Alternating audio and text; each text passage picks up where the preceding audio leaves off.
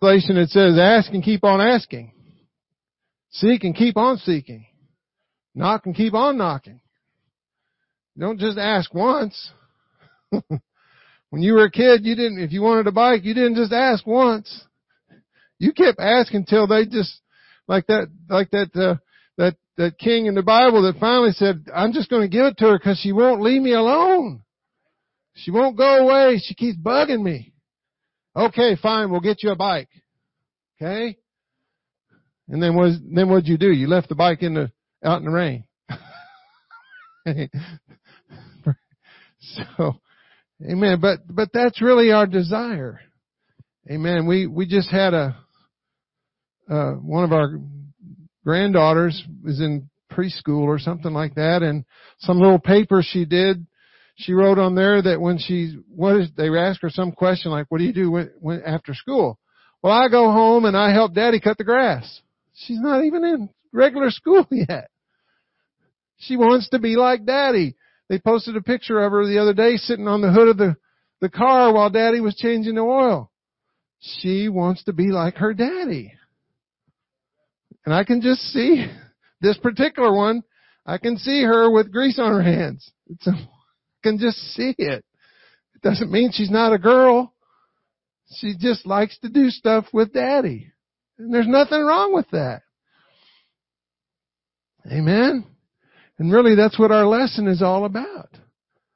Trying to be like our daddy. Amen.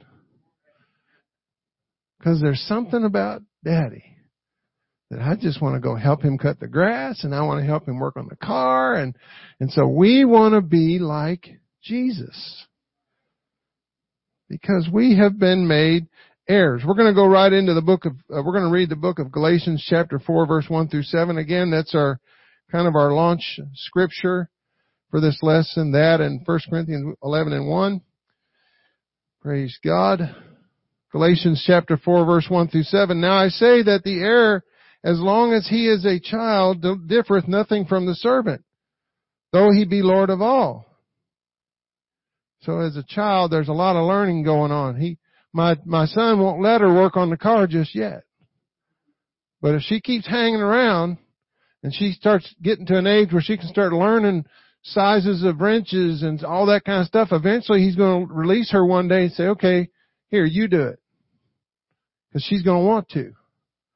And so there comes a day, but there's a, there's a time of training, but, but is under tutors and governors until the time appointed of the Father. Even so we, when we were children, were in bondage under the elements of the world, but when the fullness of time was come, God sent forth His Son, made of a woman, made under the law, to redeem them that were under the law, that they might, that we might receive the adoption of sons. And because you are sons, God has sent forth His Spirit, the Spirit of His Son into your hearts. So we have the Spirit of a Son in our hearts. Praise God. Crying, Abba Father, wherefore they, thou art no more a servant, but now you're a son. And if a son, then you are heir of God through Christ. We are an heir. We are heirs of God. We are heirs of the things of God. Everything that belongs to Him belongs to us, like that prodigal son when, when the father put the ring on his finger and put the robe around him and put the shoes on his feet, he had every bit of authority of that father once that ring made it on his finger. And he took us out of this world, out of our mess and our muck and all our trouble that we got ourselves into, and He put His robe of righteousness on us, and He put that ring on our finger, and He made us to be, to have His authority in our hand, at our disposal right now.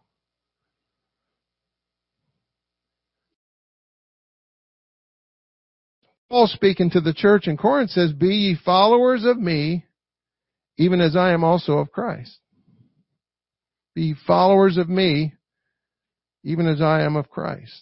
And so we are talking about these, these various different subjects today. We talked about, uh, the, the idea of manifestation, about how Jesus Christ was God manifested in the flesh. He, he wasn't manifested in the flesh. God was doing us a favor. He was manifesting all of his attributes and all of his character inside the flesh of a human being. Why did he do that? Because he knew we needed an example to follow. So that we would have, what does the Bible say, thou art without excuse, oh man? so we would have no excuse. Because Jesus Christ lived on this earth as a human being. He felt pain. He felt hunger. He felt loneliness. He felt all these things. He even went to the Father in prayer and said, if this cup could pass from me, and we read that scripture and sometimes and we think that he said that and then a second later he said, nevertheless, not my will, but thine be done. I'd like to think that he sat there for a while, waiting, because he prayed that prayer, waiting to see if God would change his mind. Don't we do that sometimes? I don't want to have to do this, God. If you, there's another way, right? And then we wait. And we hear crickets for a while and we say, okay, nevertheless, not my will, but thy will be done. So he was, even in that situation, Jesus Christ was teaching us a principle about how we're supposed to follow him. So yes, we can serve God in this old carnal flesh that we have. Right? So he gave it, he was, he was all the things that God wanted to be to his creation walking around on this earth. He modeled it for us. He modeled compassion. We talked about that last week. He modeled being a servant. There was nobody he would not go and hang around. Was there? He didn't care. If they were lepers, it didn't matter to him. And rightfully so, he was the creator robed in flesh. He wasn't about to, to turn away from his own creation. That's what he came here for.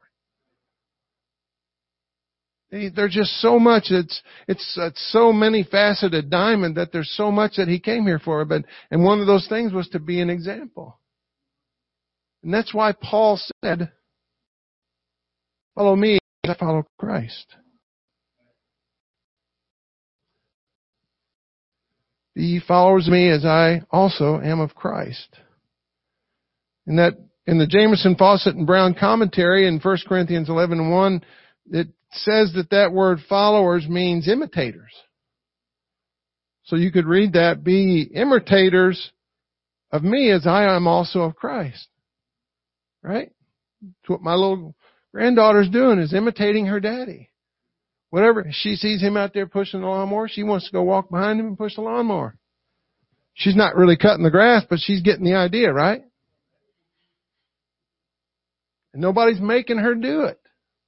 She wants to do it. Amen? So Apostle Paul told the, the, Corinthian church and by extension us today that to follow his life that is devoted to Christ's example. Right? Imitate me as I imitate Christ is what he was saying.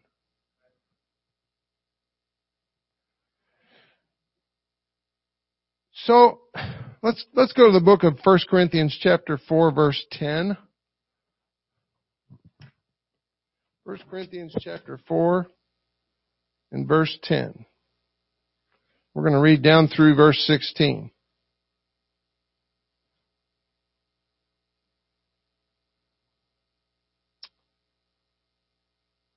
We are fools for Christ's sake. What that means is we are made fools. We are thought of as fools for Christ's sake.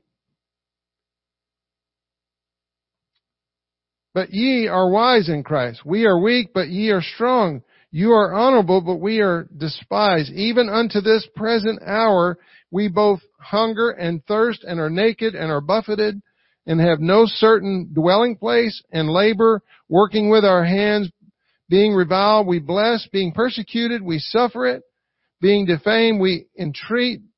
We are made as a filth of the world and are the offscouring or the rubbish of all things unto this day. I write not these things unto uh, things to shame you, but that, that as my beloved sons, I warn you or I advise you.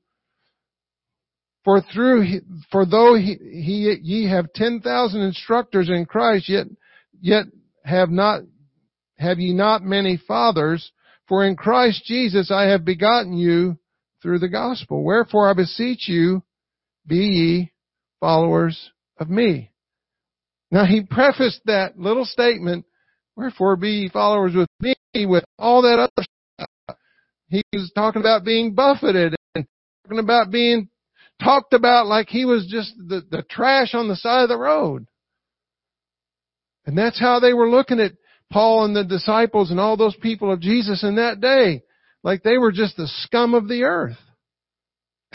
And then he, he says, uh, I'm suffering all this stuff and you're going to suffer it too. And, but I came to encourage you to be followers of me. Go put up with some of this stuff I got to put up with. This is what it's going to cost you to serve Jesus Christ. So, in studying this, I, I could not get rid of this question in my mind. Paul says, be followers of me, even as I also am of Christ. Did Paul know Jesus Christ? Growing up, did he know him? I don't read where he did. He might have known about him.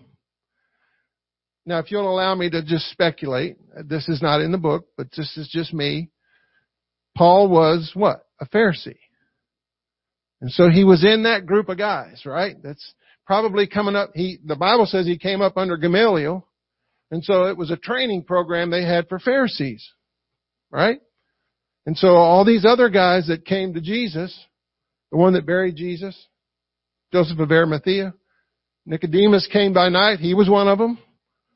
So somehow I think that Paul knew about Jesus. He knew about this group of people, right?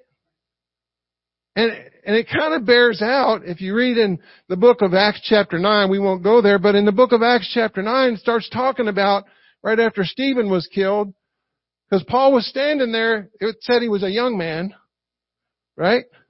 And he held all their coats while they stoned Stephen. So he was in on it. He was like the guy sitting in the car while the other guys went in to rob the bank.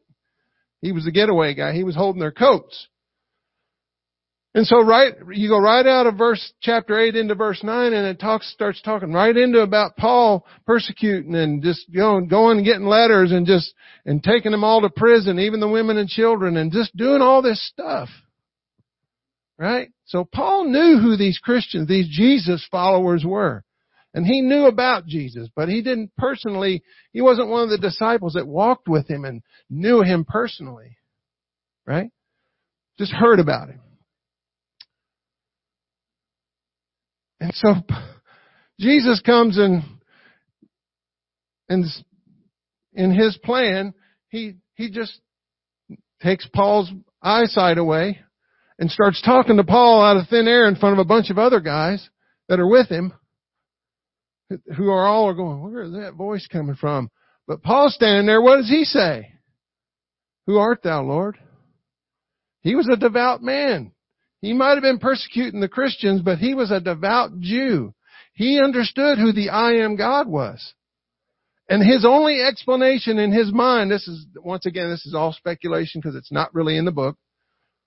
His only, in his mind, he, that's why he said what he said. Who art thou, Lord? And if you look up that word Lord, it means the I am. Who art thou? Well, I can't see you. I know you're a spirit, but what do you want? He said, I got, I'm calling you. You're going to be used. You're chosen. You're going to be used for my purposes. And so when Paul opened his eyes, he realized he couldn't see. So all his buddies walked him over to this guy's house and he stayed there for three days.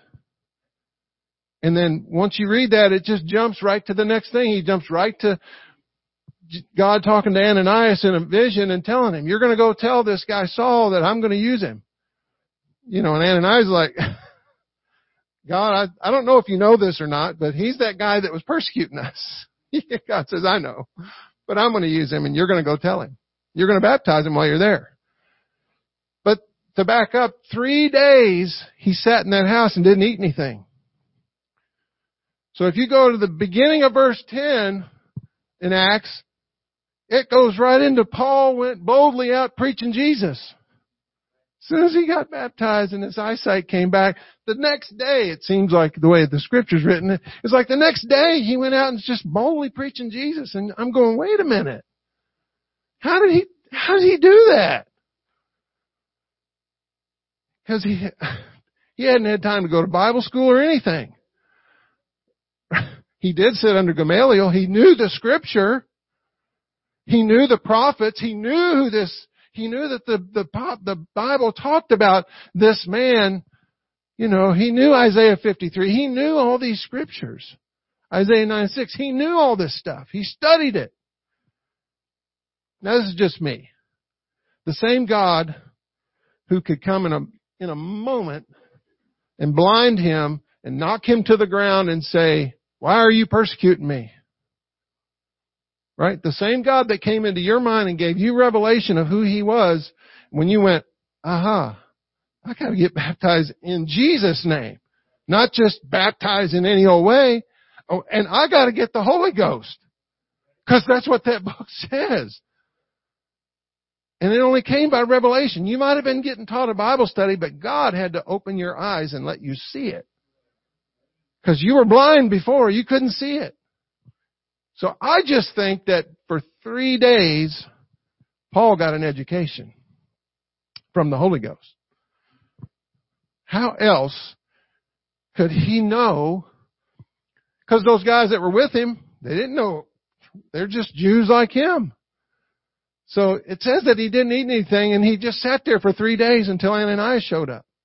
So I just think God, God said he was calling him. And it, I, know we can't understand it with our natural mind, but I think God put a lot of stuff in him in three days. Brought him up to speed, if you will. And he said, you're gonna, he told him, he told him what things, I'm gonna tell you what things you have to suffer for my name's sake. And so I think God just schooled him in three days. Do you think God could do that? Absolutely. It doesn't make sense in our natural mind. Oh, whoa, whoa, whoa. He can't possibly know all that stuff before I do because I've been doing this a lot longer than he has. No. We, we don't work in, God don't work in our economy. He works in his own thing. So it makes sense, doesn't it, that Paul, Paul, if he was going to be the guy that we know Paul today, then God had to bring him up to speed really quick. So anyway, got off that rabbit trail. So that's, that's how, that's just what I believe, you know, Paul, cause he's saying to the people, follow me as I follow Christ. Wait a minute. But, but he was the example, wasn't he? He had to get it somewhere. So, we're gonna jump right into the next one, number three there. Jesus was loving. You know, there's a place in the Bible that says God is love. God is agape. And agape is the only kind of love that doesn't involve feelings or emotions and all this kind of stuff like philos and eros and all these other kinds of love in the Bible. God is, not God was love, God is love because He is the, the great, what, I am? Not the I was, the self-existent one. So before we were, before Adam was ever even created, God is love. And so he, he had to express his love somehow to something. And so he made us so that he could love us and give us the power of choice to love him back. Because if I, if I love I mean, I could, when I met her in 35 years ago, I could have loved her all I wanted, but if she didn't love me back, it wasn't going to work. Right? Wasn't going to work. I couldn't make her love me. He, he can't make us love him. We have to choose to love him. And so he has to choose, you know, Bible says we love him. Why? Because he first loved us. And He gave Himself for us. So He is love. Mark chapter 10 verse 21. Then Jesus beholding him loved him and said unto him, one thing thou lackest. This could be any one of us. This is, this is somebody coming to God. Go thy way, sell whatsoever thou hast, and give it to the poor, and thou shalt have treasure in heaven. Come, take up thy cross and take up the cross and follow me. He loved him. He knew that he was trying to find a, another way. Uh, he said, Jesus, I've done all these things from my youth up. He said, yeah, you have done all those things, but there's one more thing that's required of you. Take up, get rid of all your stuff. Get rid of all the stuff that's going to hold you back and come and follow me. He loved him. Mark 20, Mark 10:21 in the Amplified says, and Jesus looking upon him loved him and said to him, you lack one thing, go and sell all that you have and give the money to the poor, and you will have treasure in heaven. Come and accompany me, walking the same road that I walk. It's easier said than done, isn't it? You think about all the things that Jesus went through, the persecutions and all those things that Jesus went through. And he's asking, Paul's asking us the same thing. You know, this is the same Paul that was stoned and left for dead. This is the same Paul that was shipwrecked. This is the same Paul that was in prison. This is the same Paul that was beaten. And he's asking us to willingly go through that. It's not all the nice stuff. You know, it's just not. I'm not going to go into that, but there's, if we are really followers of Jesus Christ, we're going to go, we're going to suffer some things. He suffered. Jesus Christ suffered for our sake. And like I heard one preacher say, how dare we say it's not fair that we have to suffer something? do we do that? You don't have to admit it in front of the crowd here, but we do do it. Oh God, why do I have to go through that? Aren't I one of your kids? Don't, why do I have to go through stuff? I don't know about you, but I want to be perfected. I don't want there to be left anything in me that's going to keep me from going there. I don't want to miss out on one thing He's called me to do, Sister Linda. I don't. And you shouldn't either. He didn't call us here to be spectators. Alright? We're supposed to be on the field. In the game. Can I say it like that? That, that kind of talks to our, where we are today. I mean, we, who will, who, who played sports in middle school, high school and, and loved sitting on the bench? No. You didn't go out for sports to sit on the bench. You know, you didn't go out there to be guard, tackle, and end, right? Sit on the end of the bench, guard the water bucket, and tackle anybody that tries to get to it. we didn't do, that's not what we signed up for, Brother Terry. We signed up to be Soldiers in the battle. I, you know, it's not about being in the rear. I'm sorry. The battle's out there. We gotta get in the battle. We gotta get in the fight. Galatians 2 and 20 says, I am crucified with Christ. Nevertheless I live. Yet not I, but Christ liveth in me and the life which I now live in the flesh, we still live in this life, in the flesh. I live it by the faith of the Son of God who loved me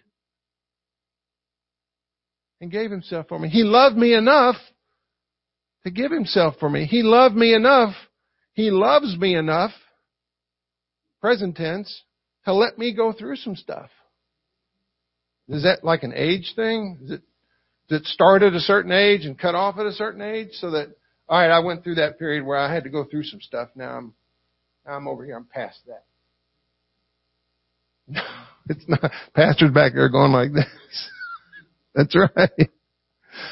Paul suffered, the, the, the disciples suffered stuff all the way up to the moment they died. Like I heard one man say, what a retirement package they had. They got to die for the sake of the gospel. They didn't get a retirement. They didn't get a hut in Tahiti. They didn't get none of that. One of them, one of them had, got to suffer being boiled in oil and surviving it. But he loved us enough that he gave himself for us that we might get to go through that same stuff. It's all about the kingdom. It's not going to be, they're not going to come to the door here and say, look at those wonderful apostolic people that are, that are living that holy life and separated life. Why don't we all do that? They're not going to do that. They're going to persecute us. They're going to look at us like we're funny and strange and weird. Because to them we are. And to us at one time it seemed weird too. You know, I don't know why I'm going to do this, but I just feel like God's telling me to stop drinking. I don't know why I'm going to do this, but I just feel like he, he's just telling me to quit doing certain things. I don't, you know, anybody besides me ever been there? You know, I used to go to the gym and pump iron and stand in the mirror and do all this kind of stuff. And one day I was doing that and God's like, what are you doing? Who's getting the glory? Me or you? I mean, it, it's like, it's like from that day I quit doing that. Cause it, God just like, hello? Nothing wrong with being healthy, but I was, I was, you know, it's like, you know what I'm saying? It's not about us.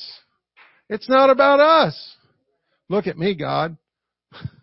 Look how good I am at this. Look how, I mean, I'm using that one thing as an example, but we need, you know, God loves us enough to, to tell us that something we're doing is not pleasing to Him, and we need to listen when He tells us that.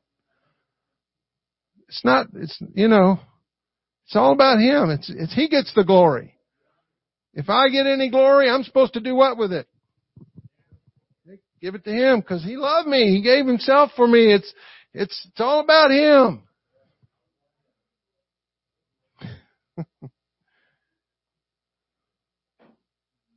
He manifested God's love by completely giving of himself. And Jesus was forgiving. And he really was forgiveness. He was the epitome of forgiveness. He gave, he came that we might have forgiveness. And he went about, he was not concerned, as it says there, with his own life, but for those that he was sent for. Luke chapter 23, verse 33 and 34. Luke 23, 33 and 34. And when they were come to the place which is called Calvary, there they crucified him. And the malefactors, one on the right hand and the other on the left, then said Jesus, Father, now you gotta realize he's been beaten. His back was turned into what one man called a plowed field. His face, the Bible says, had no, no, no former, he, they beat him so bad that his visage, you couldn't recognize who he was. And all, they spit on him and they shoved that crown of thorns down on his head. I've, I've seen thorns like that in Panama they they told they warned us about them. They said once that goes through your hand, don't pull back the other way because it's got a hook on the end of it, a barb, and it'll just rip your hand off. It'll just rip a hole in your hand. So I've seen those kind of thorns, and it just it just doesn't it just boggles the mind if you think about it. If you really dwell on what he went through to get up on that cross, and then he says this: "Forgive them." For they know not what they do. Was that just for those people in that day? Not at all. There's some people out there right now, today, that are using God's name in conversation as a, and, and using it as a foul language. They're taking His name in vain. They're speaking His name like it's just a curse word, just a, just a flippant curse word that they can just use at will.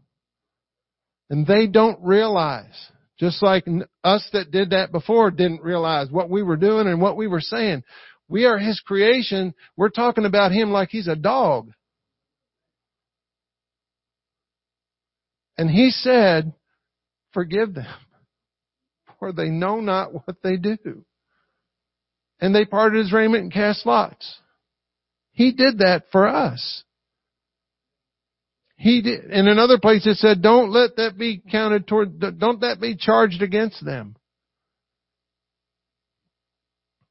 That's the ultimate compassion right there. That's the ultimate love. That's the ultimate forgiveness. And so, in one other place, he said, if, if I've forgiven you, you ought also to forgive one another. Is that just us here in the church? Is it? That's just, we don't have to forgive anybody out there, do we? Oh, we do? When? 70 times 7. Peter was trying to say, God, just, they're really being mean to me and, and I'm, I'm forgiving them, God, but, but I've forgiven them seven times. Is that enough? That's what he, this is, and Jesus said, no, Peter, how about 70 times 7? And he's like, he's playing with his abacus in his mind. He's like, what? That's 490. Jesus, that don't make no sense. That, that means just keep on forgetting. Yeah. That's exactly what that means. Because by the time you get to 490 times for, and if somebody's doing something that bad to you that many times, you're going to get tired after about a hundred and you'll just walk away like, okay. Right? I'm done. I forgive, I forgive, I forgive. I... Is it just a matter of saying I forgive? Jesus didn't just flippantly say that when he's on the cross, did he? He meant it. And I think I got it on your paper there about uh, the forgive and the complete word study Bible dictionary, basically down toward the bottom there, it says to send forth or send away, to let go from oneself. Wow. That's what forgive means? You gotta let it go. Let it go.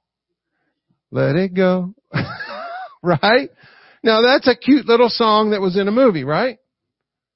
some of y'all may not know. Right? But what was the point of that in that movie? It's the same thing. Let it go. Stop harboring things. Stop hanging on to stuff. If you, if somebody's done you wrong and offended you and spit on you or whatever they've done to you and you're still thinking about it, you have not forgiven them. Casting all your care upon Him. Does that mean you, everything you care about? You care about if somebody's being mean to you or calling you names or talking bad about you or slandering you or doing whatever they're doing to you. You care about that. Especially if they're doing it publicly. So what, to me, what that scripture saying is cast everything you care about on Him. That's forgiveness right there. I, I take my hands off of it. Number one there, to dismiss. E.g. means what? For example? The multitudes of a wife, to put, her, put her away. He gave up the spirit, expired, and, and it goes on down there and I've got highlighted number two, to let go from one's power, possession, to let go free, let escape. Metaphorically, to let go from obligation toward oneself. When you forgive, it, you have to let go of it. Forever. It doesn't change the fact that, that you, that, that you were done wrong. Doesn't, the fact is that you were done wrong, but you have to let it go. Cause that person might not even know that they've offended you. And so they've moved on in their life. They don't even realize what they said or done. So who's the one that's in bondage now if you're still hanging on to that? You are. That's why he's, that's why Jesus emphasized this. Forgive them. He was, he said that on the cross because he knew he needed to forgive all that they were, had done and were going to do to him and his future sons. Because we, we just read that we were heirs of Jesus Christ, right? So we're his sons. We're his direct heirs. And so he, if they're, whatsoever you've done unto them, you've done it unto me. That's what Jesus said, right? In Matthew. Whatsoever you do to the least of these my brethren, that also you do unto me. So that means we're supposed to forgive like Jesus did, unequivocally, without reservation, without hesitation. He, he, you know, the, he opened his arms wide and said, I forgive them. He showed us how much he loved us because he hung there for us. I heard one man say he hung up for our hang-ups. Right? Because we all got some hang-ups. Right? Because we still live in this thing called the flesh, right?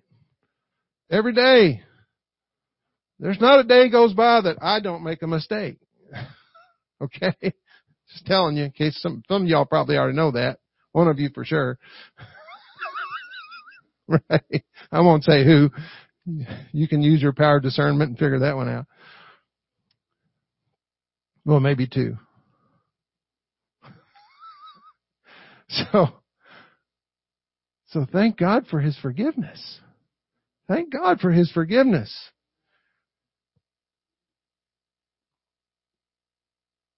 If we don't do anything in our power to forgive as He forgave us, we will surely fall short of God's expectation for us. Because if you're busy holding on to some grudge and holding on to something or another, you're being held up from doing the will of God. It's holding you back. 1 Peter 1.13 tells us to gird up the loins of your mind. What does that mean? Well, I think I put it on the paper. The Word Studies puts it like this. It's not, it is not physical exertion that Peter has in mind here, but mental. If the purpose of girding up the clothing was to put it out of the way, that which would impede the physical progress of an individual, the girding up of the loins of the mind would be the putting out of the mind all that would impede the free action of the mind in connection with the onward progress of the Christian experience. The Spirit leading you, right? Things such as worry, fear, jealousy, hate, and I underlined it and bolded that one, unforgiveness. Wow. Unforgiveness can really hinder the work and the, and the plan of God in, in the, in the church and in life. Impurity. These things, like unforgiveness, I added that, harbored in the mind prevent the Holy Spirit from using the mental faculties of the Christian in the most efficient manner and thus from causing that believer to grow in a Christian life and make progress in his salvation. One little spirit of unforgiveness can just mess up your whole walk with God. I'm not harboring any unforgiveness. You better go check. Better go ask God. I mean, there's scripture that you can read out loud. It's like a prayer. Search my heart, O God. See if there be any wicked way in me and lead me in the way everlasting.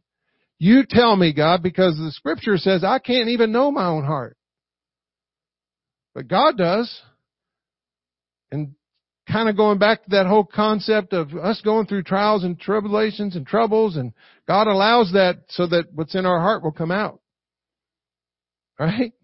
Because He wants, He loves us. He wants to help us to be as, as good and pure and right and ready as we can be.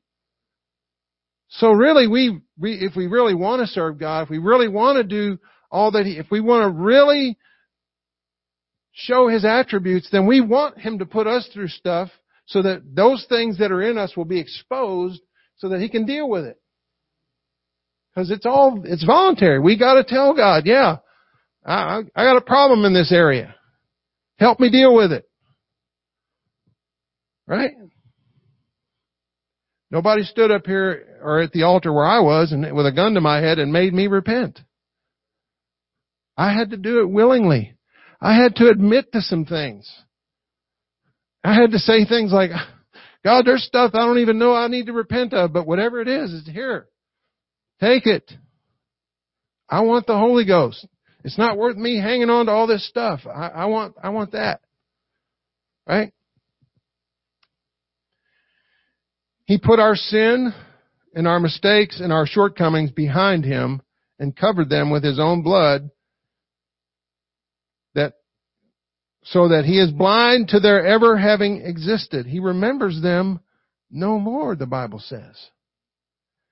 When we forgive, we relinquish our right and ability to ever remember the thing that was forgiven, whether to us, the individual, or to God. Is that on your paper?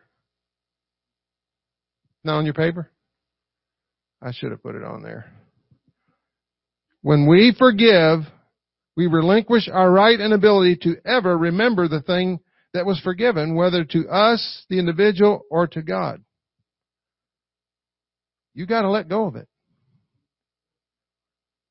When the disciples asked Jesus to teach them to pray, as John taught his disciples to pray, one of the key things in the instructions that he was giving them was to forgive, forgive us our debts, forgive us our sins or whatever.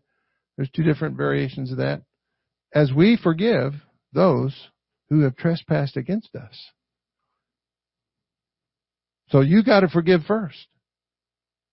Forgive as we forgive. It's, it's, you gotta be the one forgiving first before he'll forgive yours. So if you're not, if you hold unforgiveness in your heart about anything, I don't care if it was 30 years ago, you are hindering God's ability to forgive you. Well, He forgave me of everything. And you haven't done anything since then. right? In another place, one of the disciples asked Jesus about how frequently he should forgive. So I'm going to kind of end this on, on forgiveness, but we, you know, we, we gotta, this can be something that can really hinder a church. It can hinder your walk. I mean, I, you know, I practice this where I work. Cause cause I got customers that just, just, they're just humans. And they do things and they say things that just don't make any sense. And I watch some of the other people handle these situations and they, to me, it's like, I gotta even forgive them. I gotta have that spirit and that attitude of forgiveness, even with the lady in Walmart that's not checking my stuff out right. I'm serious. You gotta have the spirit of forgiveness. Lord, forgive them for they know not what they do. It's what Jesus said. I hate going through that line. I'm never going to go through that line. That lady, she does it wrong every single time I go. I'm going to find a different cashier next time. Nobody's ever said that in their mind.